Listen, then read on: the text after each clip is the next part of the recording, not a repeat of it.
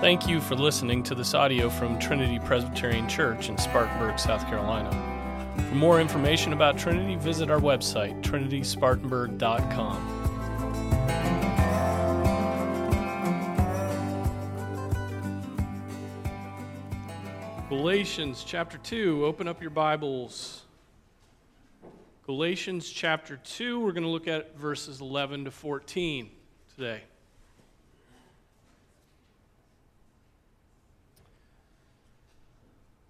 Let me read that, then we'll pray, then we'll start working through it.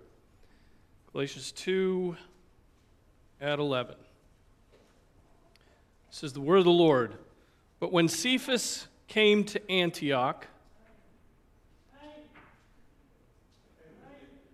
Hi, Willie. Welcome to church. No problem. All right, let's start over. Galatians chapter 2, verse 11. But when Cephas came to Antioch, I opposed him to his face because he stood condemned. For prior to the coming of certain men from James, he used to eat with the Gentiles. But when they came, he began to withdraw and hold himself aloof, fearing the party of the circumcision. The rest of the Jews joined him in hypocrisy, with the result that even Barnabas was carried away by their hypocrisy. But when I saw that they were not straightforward about the truth of the gospel, I said to Cephas in the presence of all, If you, being a Jew, live like the Gentiles and not like the Jews, how is it that you compel the Gentiles to live like Jews? This is the word of the Lord. I'm going to start with, with Calvin because I always save it for the end and I run out of time. So, Calvin preaching on this passage, really helpful sermon, says this near the end. He says, We must take good note of the fact that when a sin is deepening and spreading because of silent acquiescence in it, we must deal with it. If we only respond when the illness is deep rooted, we will be too late. When those who corrupt God's truth by adding their own inventions are drawing men to themselves and attracting a large following, it is time to arm ourselves for the fight. For if we tolerate it, we will surely be responsible for the ruin of the church, which will result. Then, if after we have shown ourselves cold and indifferent, we decide to act, God will not bless us with his grace. Let us be warned, therefore, that when evil increases and becomes contagious, that is to say, when one person corrupts another, we must vehemently oppose them and not allow the tares to grow, leaving the wheat choked in their midst. No, we must pull out the tares in good time. This not only applies to errors which corrupt pure gospel doctrine, but also to all corruption and vice. However, when it comes to heresies and wicked perversions of the truth which distort everything, we should react as if we have been punched or stabbed in the stomach or neck. For in what does the life and well being of the church consist, if not in the pure word of God? If someone came and poisoned the meat which we needed for food, would we tolerate it? No, it would make us strike out. The same reasoning applies to the gospel. We must always raise our hands to defend the purity of its doctrine, and we must not allow it to be corrupted in any way whatever. Therefore, if sin reigns, we must deal with it at the appropriate time. For if we tolerate it or make it a laughing matter, and then subsequently try to deal with it, we will be surprised to find that God has shut the door on us and that Satan has won. This is a just reward for our cowardice and coldness if we are not prepared to heal the sickness which corrupt and infect the body of the church the moment we see them arise within her. Love that, that statement he makes about um, if we make errors, if we make heresies, sins of doctrine, a laughing matter then we've lost, right? And that, that is the way of the church today. The, the lightness with which we approach all things in the church, right? And if there's a disagreement, we, we, we laugh it off. We laugh it off. He says, he says error in the church is, we should respond to error in the church as, as if we had been stabbed in the neck. Stabbed in the neck, which uh, requires a pretty swift response before you bleed out. So, Galatians chapter 2. We're getting now down, it's no longer Paul, the Apostle Paul, nibbling at the edges of the doctrine of justification. Now it's getting down into the issue, and out of this, this difficulty he had with the Apostle Peter comes really the rest of the book and a long, extended uh, sermon on the doctrine of justification by faith alone in Christ alone. And So last time, the Apostle Paul, you remember, went up to Jerusalem, he was there for a short time. Everybody was on the same page. They were with him in how, in the question of how do we minister to the Gentiles, right? And this is a lot of Jewish men discussing how do they minister to the Gentiles. The Apostle Paul is a former Pharisee, the strictest sect of the Pharisees he was a part of. And he has been, for the previous 14 years, he's been out in the sticks ministering to Gentiles and treating them just as he would any Jew, right? You must come to faith in Jesus Christ. You are justified by faith alone, as our father Abraham was. And so, the Gentiles do not need to be circumcised. They are justified in the same way by faith in Christ. Now, the Apostle Peter, and he's called Cephas in this, but we, we know that that, um, that is Peter, goes to Antioch, where the Apostle Paul is, and the Apostle Peter falls into terrible sin. He goes there, and the chief of the apostles, the elder statesman of the apostles, falls into sin. He goes and he does the wrong thing. What is, he, what is his sin? Now, this is interesting. In, in a sense, he's committing the same sin he committed on the night in which Christ was crucified. Notice what it says at the end of verse 12. That last phrase, explaining his behavior arising out of what? Fear of the party of the circumcision. He's fearful. Who was he afraid of on the night Jesus was betrayed? Several servant girls. He was afraid of them. He was afraid that his association with Jesus would cause them to look with disfavor upon him. That's the same sin there as it is here. Now he's in Antioch. Now it's many years later. And now he's falling into that same sin of fearing what people will think about him. Right? And that may be that may be as as base as this sin is. Right? He can't handle, and this is the topic of today's sermon. He on these occasions can't handle the pressure that the world brings against him. He caves to the world. It's the temptation we all face. Scripture is filled with exhortations to resist the world, right? To hate the world, to not go after, after the pleasures or the doctrines and philosophies of the world. And here he is falling in, even if for a moment, caving to the pressure of the world coming against him and he's fearing the party of the circumcision. He's fearing these Judaizers. He's fearing the men in Antioch now who are going around in this area and saying that the Gentiles have to follow the ceremonial law, they have to get circumcised, they have to follow the cleanliness laws, or they can't be good Christians. So, everybody Paul talks about in this letter, he's not addressing pagans. He's addressing those who have some profession of faith. Even the Judaizers have some profession of faith. They think Jesus is the Messiah. They just think you can't give up the ceremonial laws and you have to add that to Jesus. So keep that in mind. He's dealing with professing Christians all throughout the book.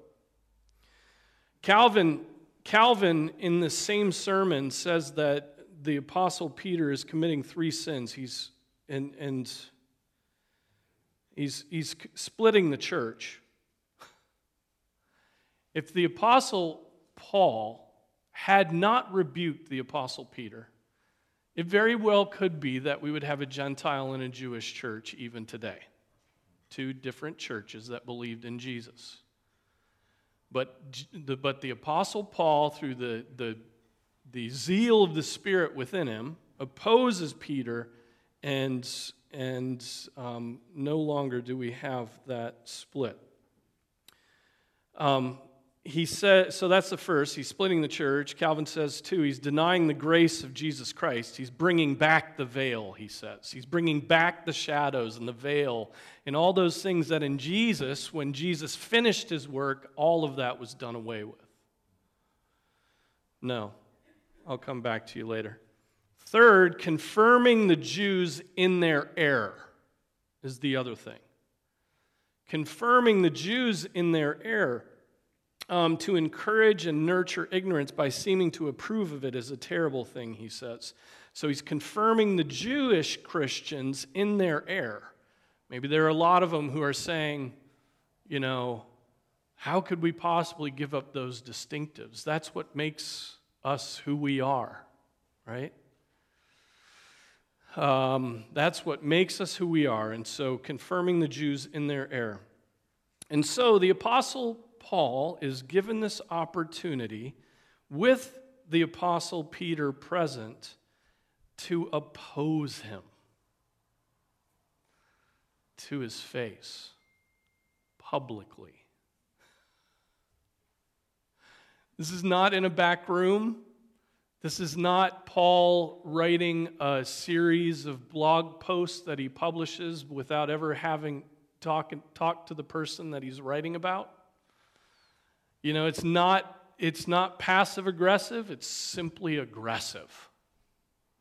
He gets to it, he gets to him, he talks to his face, and he does so before the whole church, it says later in our passage, right? I said to Cephas, in the presence of all, right? So this is being handled publicly. Now, I mean, very quickly, private sins should be dealt with privately, public sins should be dealt with publicly. That is a standard doctrine of Presbyterian polity, right? And so this is public doctrine. This is causing uh, a scandal in the church, and so it, it needs to be dealt with publicly. And so the Apostle Paul is not somehow violating Matthew 18 in this. This is a public sin, needs to be done and dealt with publicly. So he's coming at him in that sense. Now, this shows us that there simply is a time to take a stand. The Apostle Paul shows us when that is. He does not complain about Peter, he does not. Um, you know, wring his hands. He doesn't laugh it off. He doesn't say that this is just minor disagreements about our confession of faith, different interpretations. He says, You're wrong. You are wrong, and here are the consequences of your error. Right? And that's the rest of the book that we read. It's the, the logic will be worked out for us. You are wrong, and this is, as he puts in the passage, right? He says, um, you, are, you are not being straightforward about the truth of the gospel. This is a gospel issue.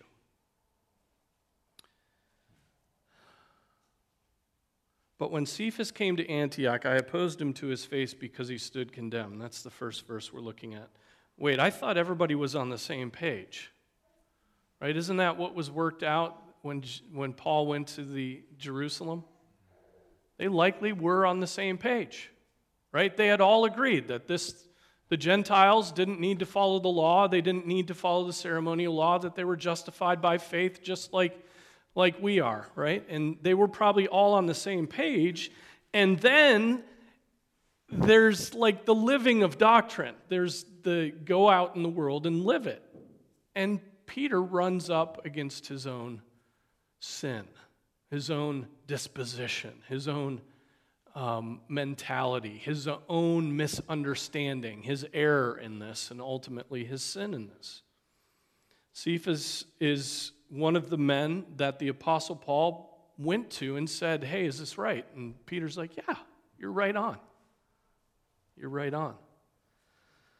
So it seems that Peter and Paul were on the same page theologically, but they differed greatly on the outworking of that theology, at least when it came to um, the, situ- the specific situation that the Apostle Peter was in.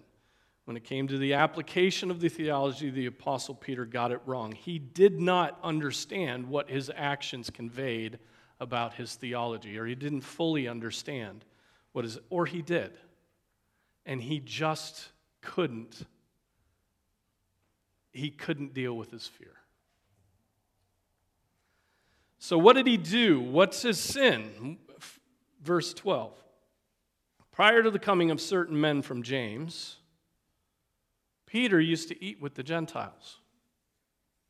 So before these, James was, you know, one of the pillars in Jerusalem, and, uh, you know,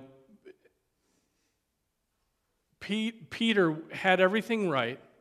Everything was going well. When he was on the field, he was, he was happy to eat with Gentiles. A Jew would not do that for fear of defilement, right? The work of Christ had eradicated such ceremonial cleanliness. Jews and Gentiles could have table fellowship in Christ. But when James' men showed up, what did Peter do? When James' men showed up, James' men from Jerusalem, Jews, Jewish Christians, when they came, Peter was like, hmm, I don't want to be at odds with James and his men. And so I'm, I'm not going to eat with the Gentiles. You know, I'm, I'm not going to do this anymore. I'm not going to eat with the Gentiles anymore. Now, why is this so absurd? Sin is always absurd, by the way. It's insanity, it's absurd, it flies in the face of reason, the Word of God, everything you know. When you, when you sin, it is absurd. Because, especially if you know better. And he knows better. Why does he know better? Well, Acts chapter 10. I mean, think about it. Think about Acts chapter 10. Peter was the first one. I'm going the wrong way in my Bible.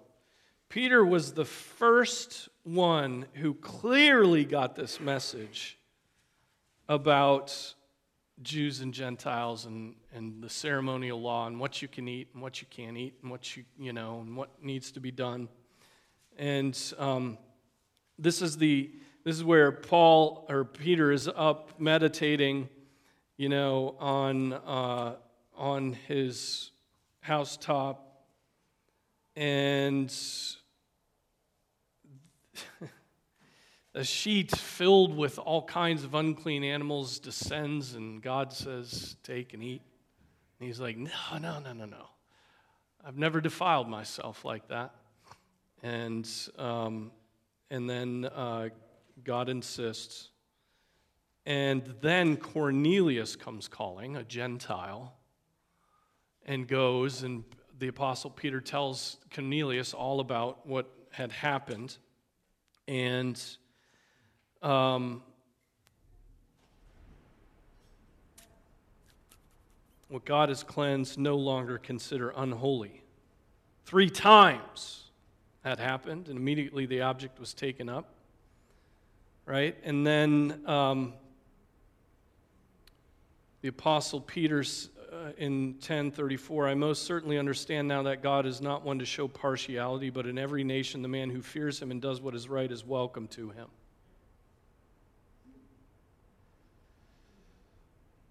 The word which he sent to the sons of Israel, preaching peace through Jesus Christ, he is the Lord of all. You yourselves know the thing which took place throughout all Judea, starting from Galilee after the baptism which John proclaimed. You know of Jesus of Nazareth how God anointed him with the Holy Spirit and with power, and how he went about doing good and healing all who were oppressed by the devil, and God was with him. We are witnesses of all these things he did both in the land of the Jews and in Jerusalem.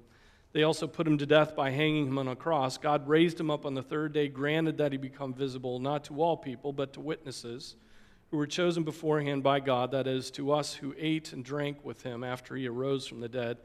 And he ordered us to preach to the people and solemnly to testify that this is the one who has been appointed by God as judge of the living and the dead. Of him all the prophets bear witness that through his name everyone who believes in him receives forgiveness of sins.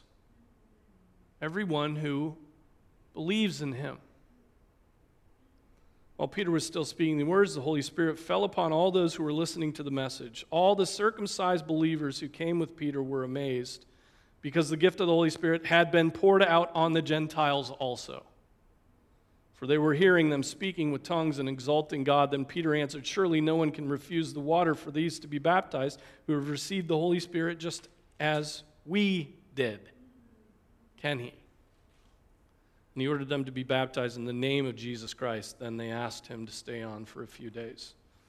So, all of this, this was the experience of the Apostle Peter then he gets to Antioch, and fear of the circumcision, fear of the Judaizers overcomes him. And so when the Jewish Christians from James, from Jerusalem, come, he gets confused and he's like, I don't want to, I don't want to upset these brothers from Jerusalem.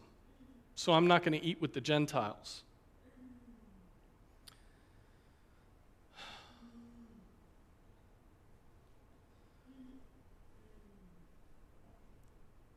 If God gave to them the same gift as he gave to us also after believing in the Lord Jesus Christ, who was I that I could stand in God's way? When they heard this, they quieted down and glorified God, saying, Well, then, God has granted to the Gentiles also the repentance to life.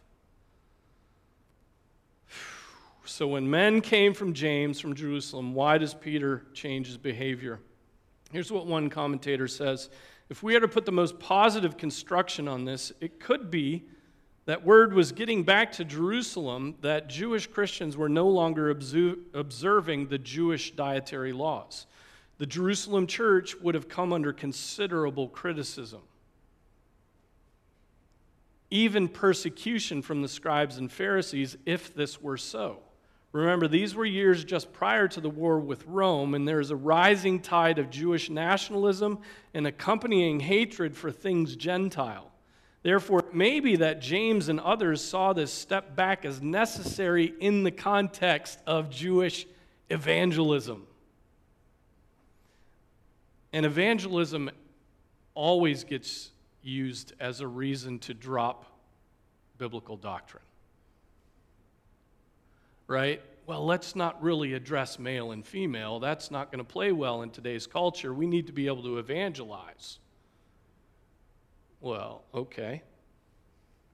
The, these may not have objected in theory if Gentiles did not observe the dietary law, but they were sure that Jewish Christians must if they were to have any credibility with non Christian Jews.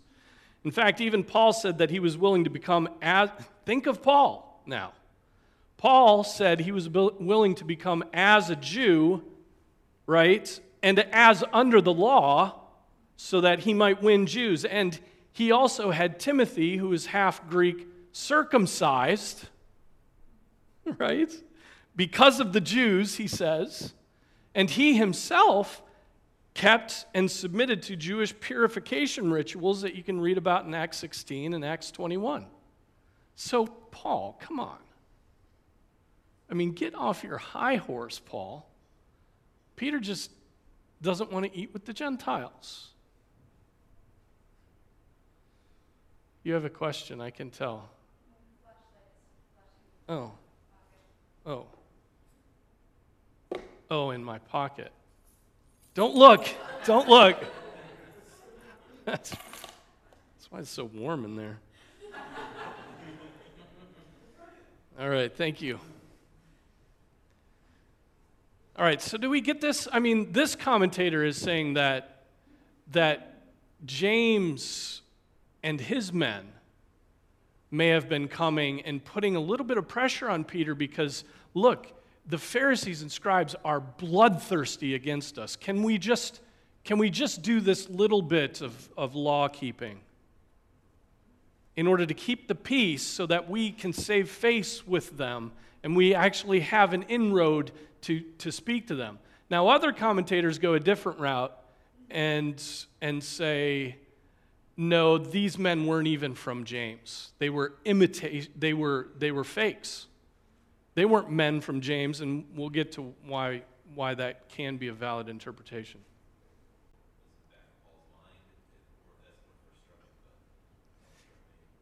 Yeah, no, that's, that's helpful. I mean, Paul, Paul realizes this is error creeping into the church, and that if it's allowed to take root, it will absolutely split apart the church, and Jews and Gentiles will then never, ever have the same faith.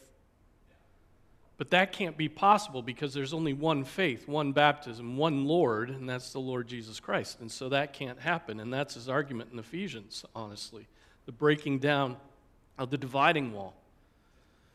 And so, but on the other hand, Timothy getting circumcised was so was so that that would not be a stumbling block to Jews who hadn't fully understood the gospel. Maybe had a profession, but were still keeping the ceremonial law. So, who knows? I mean, it, um, there will be a seminar in glory, and the Apostle Peter and the Apostle Paul will, will lead us through this history, and we'll listen with, with um, we'll be fascinated. Notice in verse 13 that Paul calls it hypocrisy. The sin that is committed here is hypocrisy.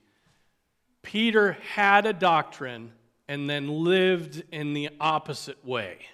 That's hypocrisy. Okay? That's hypocrisy.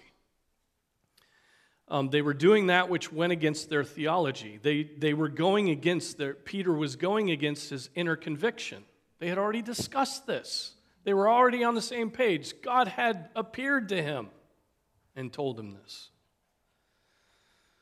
Peter's hypocrisy came from, think of this, craven fear of a small pressure group. Fear. He's just fearful. He's fearful. Common sin of, of all of us.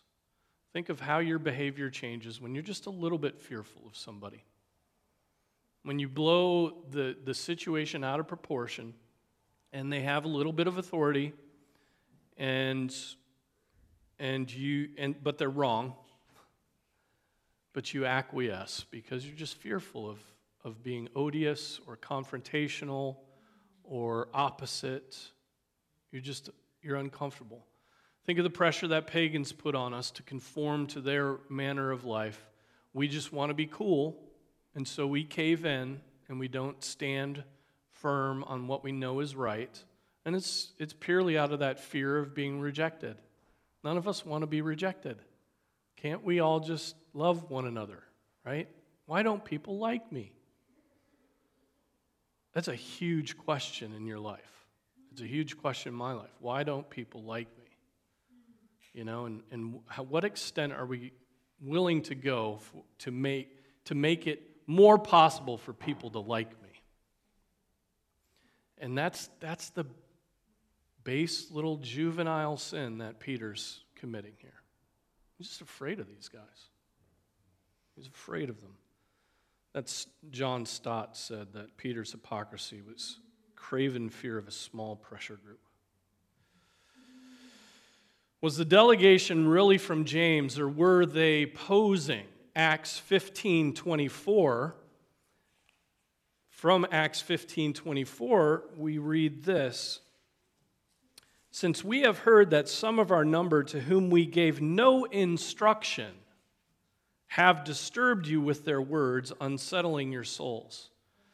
So it seems, it seems that it's possible that a delegation from Jerusalem went. They said they were coming from James, but James and the apostles had given these guys no instruction. So that these Judaizers were just taking their own message and claiming the authority of James. That may be going on, which makes the sin of Peter even worse because he's duped. He's duped by these men who may not even have come from James. What did Peter's actions communicate to the church? Unless you conform to Jewish ceremonial law, we can't eat with you. That's what it said. Unless you conform to Jewish ceremonial law, we can't eat with you. What was at stake? A split in the church, a two tiered church, one Jewish, one Gentile, two ways of salvation, one by faith plus works, one by faith.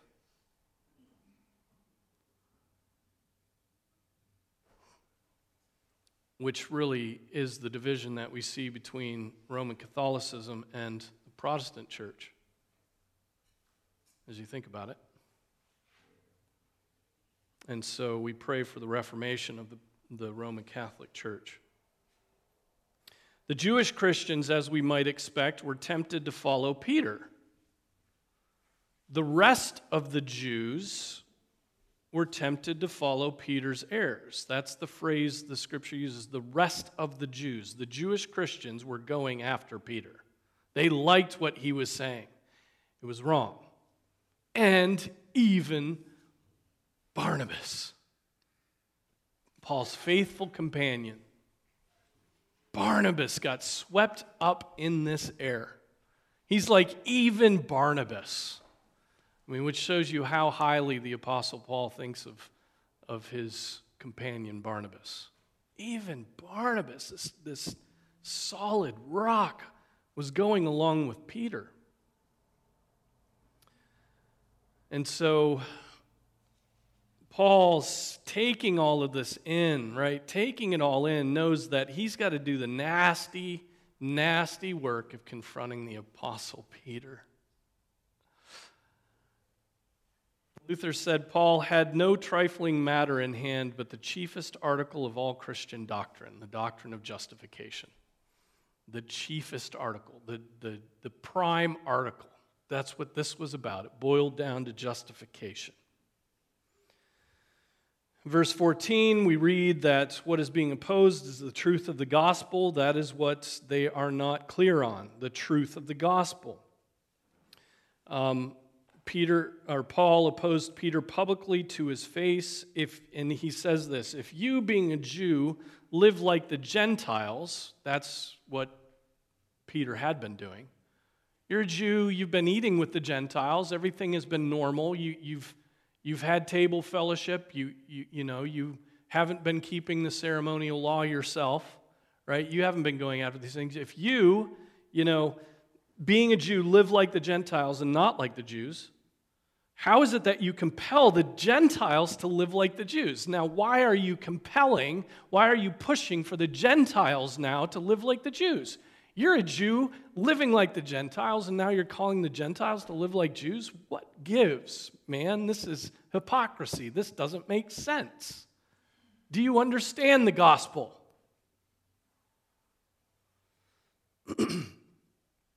Peter had been eating with Gentiles. Now he's implying that the Gentiles need to live like Jews. And this is that very simple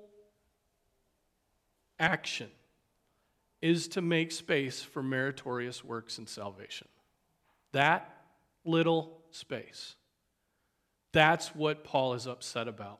You're, at, you're, you're taking away the grace of God and you're adding your works. That little space.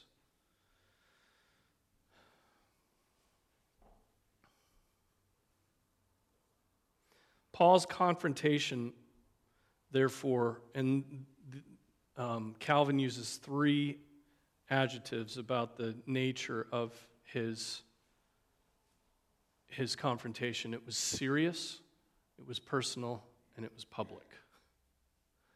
Serious, personal, and public. He didn't laugh his way through this confrontation. You know how when you're awkward with somebody and you have something hard to say to them, you put a smile on your face and you kind of hedge, hedge everything and you, you know, laugh and just totally destroy your authority and your seriousness when you do that? Um, that, was not, that was not the Apostle Paul. It was very serious. It was done personally. It was public. There would have been a thousand reasons for the Apostle Paul not to do this, right?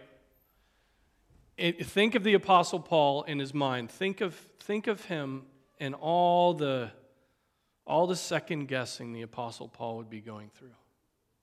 Primary of which would probably have been the Gentiles are watching. Right? The Gentiles are watching, pagans are watching, unbelievers are watching. You know, we can't show anything but unity. We can't, we, unity, unity, unity, unity, unity has to be expressed all the time and only. And, and if the pagans see us fighting with one another, they're going to think, they're going to laugh at us and say, so much for their gospel. I mean, think of the Apostle Paul just as his personal, his personal issues. You know, he, he, wasn't, he wasn't one of the 11. He could have just said, Look, that's one of the 11. I'm just one untimely born, and it's not my place to really battle about the truth here. I'm just going to let this one go. I'm going to take a back seat. Not, who knows if I, I, if anybody wasn't tempted in that direction, it would be the Apostle Paul. but, but I think he probably was. There have been a thousand reasons not to do this. Chief among them would be to not give a bad look for the church. Division, we think, is an ugly testimony to the world, but the truth was at stake the truth of the gospel, the core doctrine of the gospel was at stake.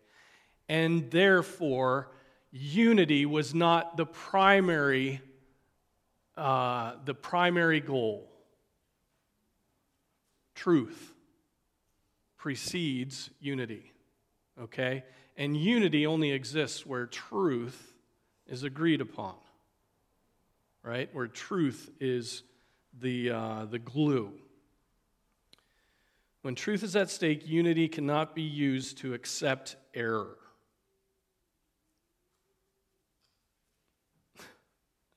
That is the way of the 21st century church. Okay? Anybody who's introducing heresy into the church, you know what they always talk about? Unity. That's what they talk about. Oh, we have to be unified. Okay, okay.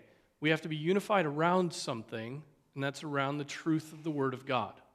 That's what will lead to unity. Not this idea of big tents, tons of ideas, tons of contradictory doctrines coming together so that we can show the world a unified front that believes in nothing.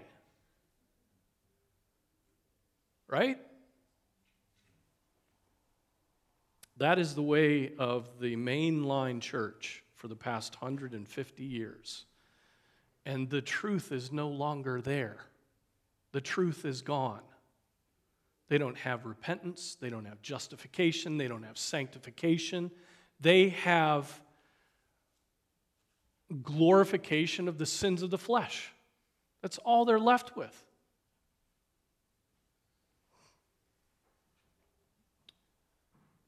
Think of the division that would have come if the Apostle Paul and Peter had gotten together and preempted the argument about truth for a manufactured artificial unity. Jew and Gentile church. The church would be so different right now. There'd be competing gospels. There would be, there would, it, it, it would be, um, Jews would be, um, who knows what would happen? It would become even more perverse than just having a division. by this point. Calvin says Paul might easily have fallen into line with Peter, and yet he found his sin intolerable. This ought to serve as an example to us so that instead of being blinded by the authority of a man who is undermining God's truth, we must enter into combat without fear. Calvin, God does not intend anyone in his church to enjoy the kind of preeminence which prevents his word from having free course, for his word must control even those who have a degree of superiority over others. Right? There is a, there is a time when uh, you got to you got to stick it to the man. Right? And that's what the Apostle Paul did with Peter. Now, it's especially, I mean, given Calvin and Luther talking about this.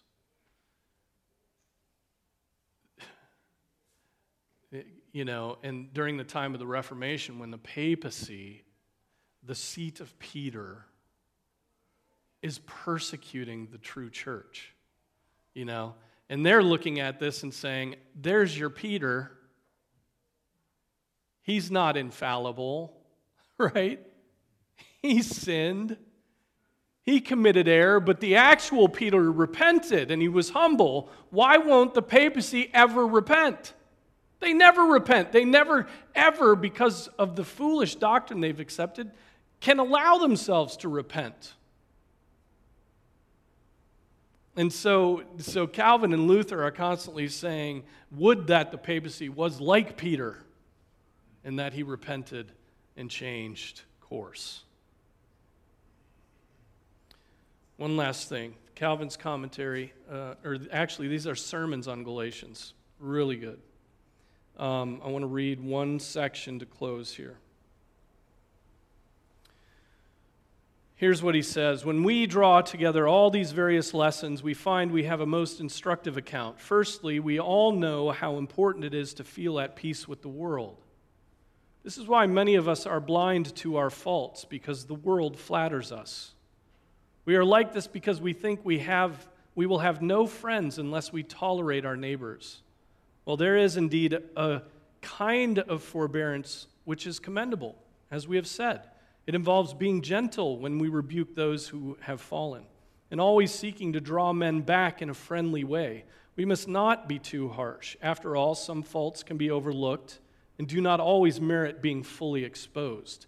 If we are constantly ready to reprove others, we only make them feel exasperated. Too many people are continually on the prowl to see whether there is anything they can attack. Their holiness amounts to nothing more than mocking one person or chiding another. In short, these are the world's greatest critics.